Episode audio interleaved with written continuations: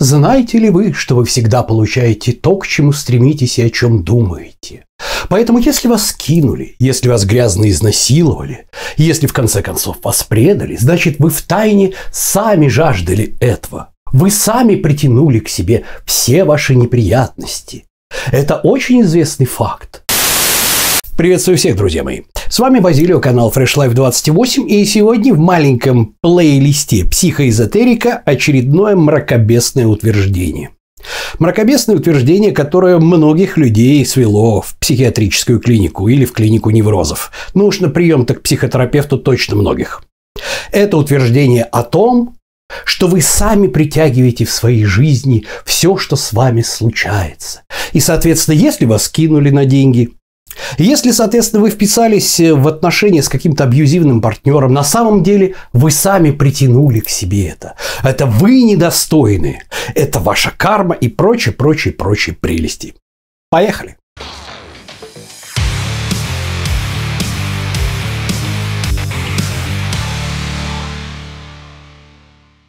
Итак, друзья мои, какие две основные крайне неприятные черты у такого психоэзотерического учения о том, что вы сами притягиваете в своей жизни все неприятности, которые с вами происходят, вы сами достойны того, как с вами обращаются, да? Какие две самые основные неприятные черты здесь есть? Первое – это чувство вины, то есть чувство того, что вы сами виноваты в том, что с вами произошло. По поводу чувства вины Большой-большой ролик, пожалуйста, ребята, здесь. Я вообще сторонник того, что в психотерапии или в психологии слово «вина», «виноват» не должно звучать не иначе, кроме как в объяснении того, что вины не существует, существует причинно-следственная связь. Единственное, где человека могут назвать виновным, это, извините меня, судебные органы. То есть органы Министерства внутренних дел, вот они, они имеют право назвать и определить меру и вину. В психологии нет понятия вины, на мой взгляд. То есть вот эта вот вина, она чем плоха, я повторяю то, что было в ролике, она плоха тем, что она у нас приравнивается ментально в 99,9% случаев к плохости и к ожиданию наказания. То есть виноват равно я плохой и равно я должен понести наказание. К сожалению, с детства у нас вот эта установка о том, что вина – это плохость и вина – это ожидание наказания, это вообще сплошь и рядом. И именно поэтому этот термин не должен использоваться. И второй пункт, который в этой всей психоэзотерической теории не очень хорош, как правило, следствие. Как правило, следствие из первого. Это о том, что то, что пришло в твоей жизни, дается тебе не просто так. Ты должен извлечь из этого урок и быть благодарным своим учителям. Прямо таки next level shit. Прямо таки кинули на деньги, отобрали квартиру, не знаю, издевались в браке, ну вот, избивали и так далее, и так далее. И прямо таки вообще благодарить надо таких людей за то, что у вас теперь вообще посттравматический рост такой. Еще раз, по поводу такого же бреда эзотерического, вот ролик, о котором мы рассказывали. Так вот, друзья мои, давайте рассмотрим две ситуации. Первое. Старенький-старенький дедушка решил продать квартиру. Он привык жить в советские времена, где все было по закону и так далее. Он был несведущий. Естественно, он попытался продать квартиру. Естественно, как часто бывает, нарвался на организованную преступную группировку, для которой уже это схема отработанная, у которых есть навык работы с такими людьми. Ну и дедушку кинули. Теперь представьте себе, что будет, если такой психоэзотерический мегагуру попадется этому деду на пути и объяснит ему, что он сам во всем виноват, что он сам притянул, что он достоин того, как с ним обращаются. Блин, ребята, вы понимаете, что с человеком будет? На самом деле, логично было бы предположить причинно-следственную связь о том, что единственное, в чем дед не виноват, а за что несет ответственность, это большая разница.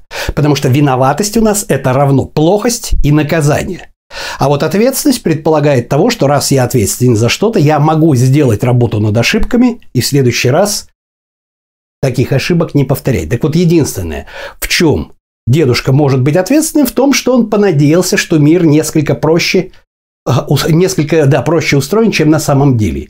И не воспользовался консультацией, не поискал информации. Но виноват ли он тем, что он первый раз сталкиваясь с операциями с недвижимостью, попался на преступную группировку, у которой уже есть, в отличие от него, навык и работа с такими людьми, и пал жертвой мошенничества, и в результате то, что с ним, что с ним сделали, вообще под это вообще статья существует.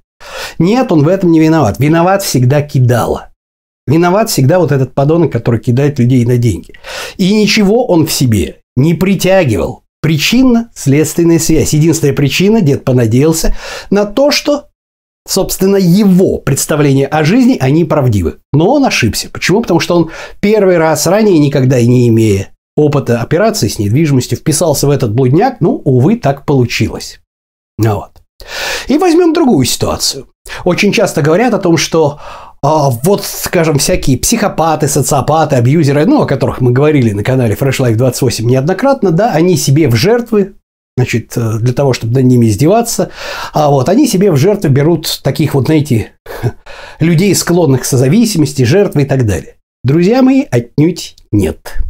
Это как раз иллюзия. И для того, чтобы понять это, надо, к сожалению, перестать читать безумное количество интернет-дамских форумов, в которых э, дамочки называют э, э, нарциссами всех своих бывших, да, то есть там, хотя это диагноз, то есть диссоциальное расстройство личности, которое, ну, как бы ставится, блин, консилиумом психотерапевтов или даже психиатров, и то не всегда они могут их вычислить.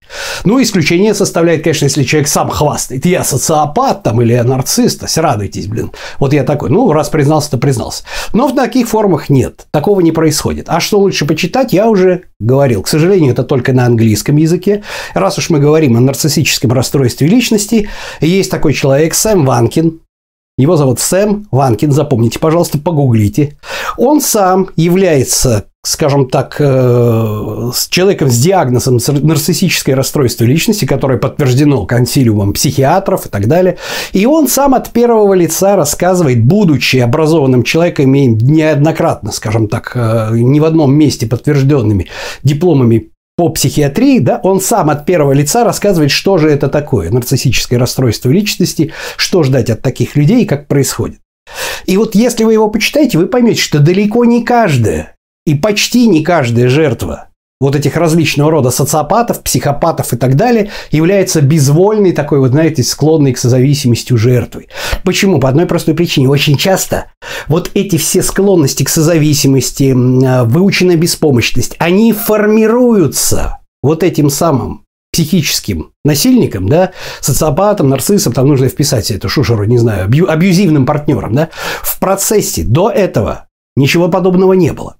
И вот давайте представим себе некого гипотетического нашего с вами постоянного зрителя канала Fresh Life 28 Петю Лансепопова который познакомился с девушкой, которая, ну вот, являлась социопаткой, предположим, да? Что у нас такое Петя Лансепопов? Итак, в первую очередь, сам по себе Петя более-менее человек адекватный. По крайней мере, он точно не носитель диагноза диссоциальное расстройство личности. И если вы почитаете того же Сэма Ванкина, да, или, в принципе, другие серьезные труды из области психиатрии по поводу диссоциального расстройства личности, вы поймете, что обычный, адекватный, нормальный человек, да, он предположить, что может выкинуть вот этот абьюзивный партнер, насколько он далеко может зайти, насколько цинично он может манипулировать, то есть, а он даже не может. Любой человек, который нормально социализировался, он не в состоянии, у него в голове не укладывается, как вот такую херню человек может сделать, при том, глядя в глаза совершенно честно, ну вот и об этом рассказываю. Поэтому Петя здесь пролетает. Второе. Петя взрослый человек, образованный, он живет, предположим, в Москве или в Санкт-Петербурге или в каком-нибудь крупном городе, или, или даже если не в крупном городе, но в предположим, из интеллигентной семьи, начитанный, и поэтому он достаточно толерантен. Да? Он прекрасно понимает, что все люди разные, и он терпимый. И поэтому, когда его социопатическая подруга что-то выкидывает, он, ну, все люди разные, бывает такое. Третье. Третье. Опять-таки, ребята, если мы почитаем того же Сэма Ванкина, если мы почитаем как раз труды об этих ребятах, имеется в виду абьюзивных партнерах и так далее, вы поймете, что это мастера экстра-класса по лжи и созданию каких-то а, мнений, да. Поэтому, несмотря на то, что хоть Петя им обладает критическим мышлением, этот социопат умудрился, эта девушка, предположим, она умудрилась втереться и вызвать у него доверие. Да, ребята, все дело в том, что в этом плане эти люди профессионалы экстра-класса. И вот Петя совершенно недоверчивый. Он наоборот, он может быть даже бизнесмен, и очень может быть даже ко всем людям предвзято относится. Но год за годом или месяц за месяцем, в зависимости от того, как оно пошло, этот человек втерся в доверие к этому самому нашему Пете Ланцепопу. Дальше идем.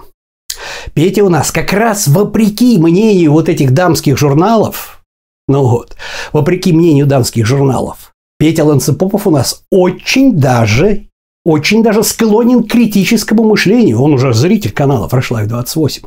Как же так? Такой вот критически настроенный человек, и как он пропустил того, что, блин, я не знаю, там, его вторая половина, в которую он влюбился, вот она ему изменяет направо-налево и, глядя в глаза, лжет еще. Ну, вот как такое? Очень просто, ребята. Опять-таки, первое в состоянии, когда у человека есть чувство, неважно, это Петя Ланспов или это девушка, это мужчина или женщина, да, но когда есть чувство, снижается уровень критичности к информации, да, то есть критичность информации воспринимаемой и анализа, она понижается.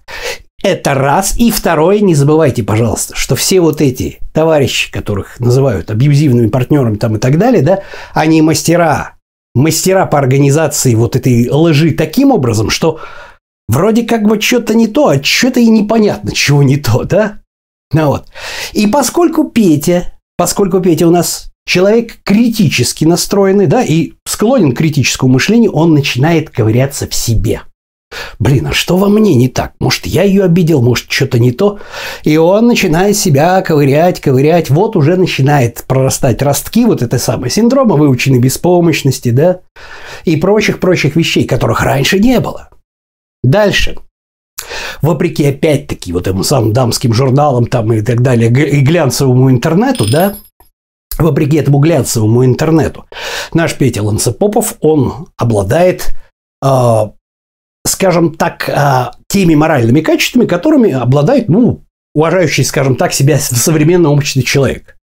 То есть конкретно это ответственность, конкретно это определенная честность. То есть, ну, глядя в глаза, такую херню сказать он не может, да? И он того же самого автоматически, это когнитивное искажение, ожидает от других. Но уровень, насколько далеко, ну плюс-минус, да, но уровень, насколько в минус, насколько далеко, насколько ниже днища может опуститься, глядя в глаза. Социопат, у которого вообще никогда не бывает чувства вины, в принципе, он не знает, что это такое. Наш адекватный Петя Ланцепопов совершенно не в состоянии понять. И вот что мы в результате получаем. В результате мы получаем, что партнером как раз вот этого некого абьюзивного партнера, в данном случае какой-то социопатки, там, девушки, там, нарцисски, там, неважно, нужно вписать. Получается совсем даже не жертва, да, совсем даже не человек, который склонен, да, склонен к созависимому состоянию, у которого уже есть синдром выученной беспомощности, а вполне себе адекватный, обладающий критическим мышлением, ну вот, Петя Ланцепопов. Но как и в случае с дедом, в чем ответственность Пети Ланцепопова? Не вина. Не вина, ребята. Не используйте никогда слово вины. Ответственность только в том, что Петя Ланцепопов никогда раньше не встречал социопатку, и поэтому он, как и дед по поводу недвижимости, не обладал знаниями. Почему я рассказываю на канале Fresh Life 28 о психологических защитах, о методах психического насилия, таких как газлайтинг, висхолдинг, о тех же людях с диссоциальным расстройством личности. Почему я им рассказываю про Сэма Ванкина? Понимаете? И так и в том, и в другом случае единственное, в чем можно упрекнуть то есть, грубо говоря, взять на себя ответственность и исправить. И у дедушки, хотя он уже старый, и понятное дело, что ему сложнее. И у Пети Ланцепопова, хотя ему тоже может быть сложно из этой ямы, в которую после того, как все вскрылось, он свалился, когда его утилизовали, что называется. Это отсутствие информации. Он не изучал. А зачем? Ну, никак, ему никогда не попадалась социопатка, да? То есть, человек говорит, я социопат. Ну, ну, социопат, социопат. Он, может, путает это, как мы все раньше путали с социофобами. А социопат, социофоб, ну, людей не любит. Ну, что-то такое. На самом деле все гораздо сложнее. Так вот, друзья мои, вот такая вот история. Никто, ни дедушка, ни Петя Ланцепопов не привлекал к себе никаких неприятностей. Все получилось так, что единожды встретившись с тем, с чем раньше человек не имел дела, не имея об этом никакой информации, и либо излишне надеясь на то, что жизнь она более простая, как дедушка, либо вообще не зная о существовании таких людей, как социопаты и так далее, люди с диссоциальным расстройством личности, как Петя Ланцепопов, эти люди получили вот такой эффект. И вовсе не они привлекали к себе такие события.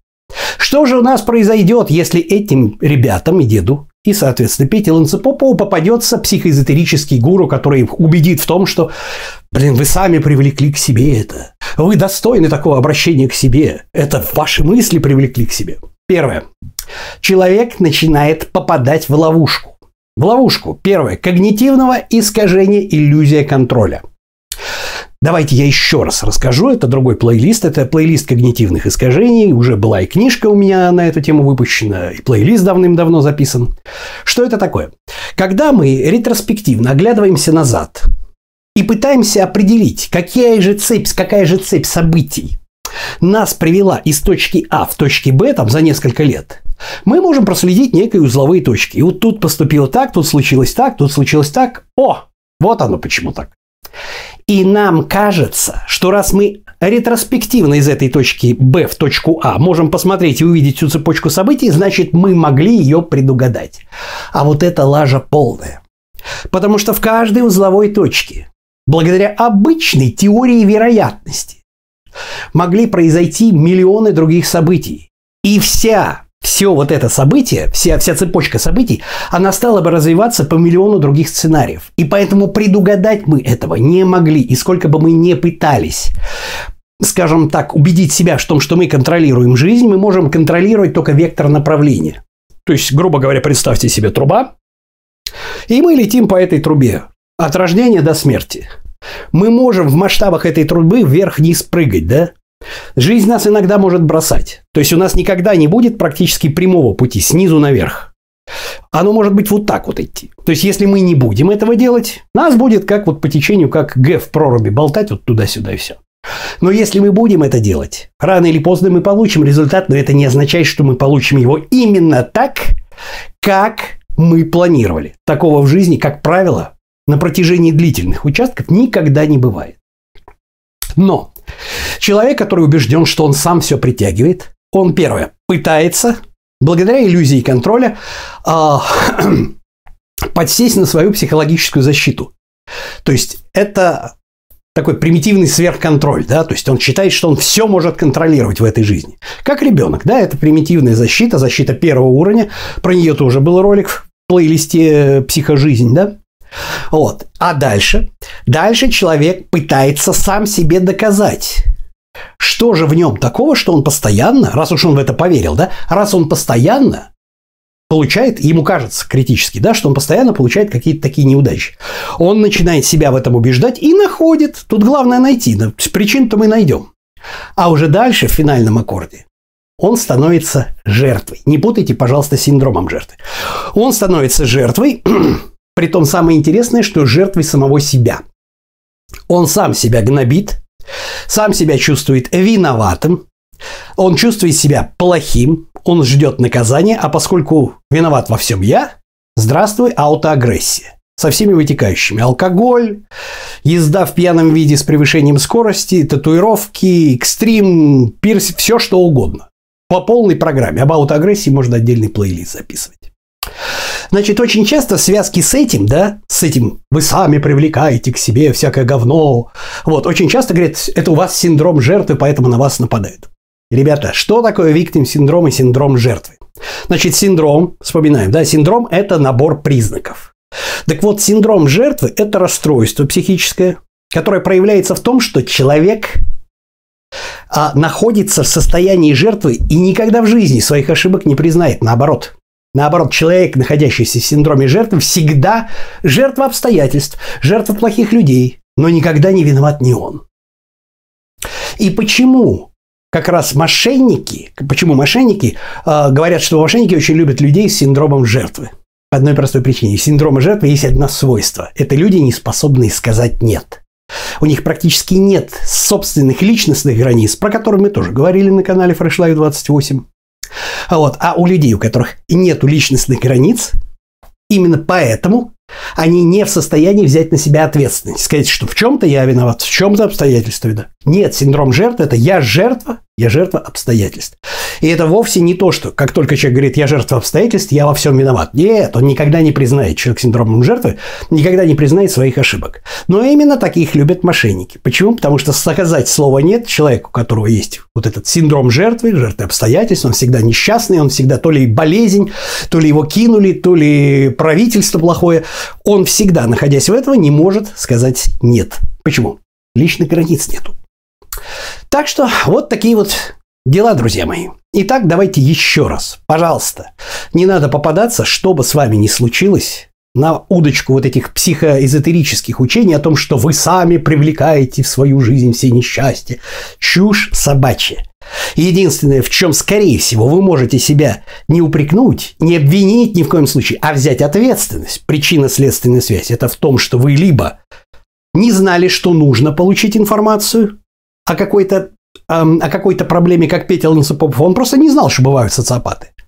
Либо, как дедушка, излишне считали, что жизнь проста, но тоже не получили информацию. Лекарства от таких неудач, которые вы якобы постоянно к себе привлекаете, это изучение и обучение.